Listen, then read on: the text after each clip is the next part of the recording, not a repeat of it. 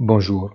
À la fin, peu ou rien n'a changé. Bien qu'en regardant les étoiles émergentes et celles qui se sont assombries, les commentateurs politiques commenceront bientôt à spéculer sur le scénario pour Washington 2024, comme cela s'est fait avec les Jeux olympiques.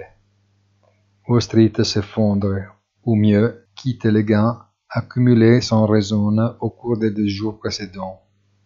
Mais ce qui doit inquiéter, c'est ce qui se passe sur les marchés des crypto-monnaies, avec une capitalisation totale qui est presque revenue au niveau de janvier 2018, lorsque les jetons étaient une fraction des jetons naturels et la frénésie de les traiter comme une seulement pour quelqu'un.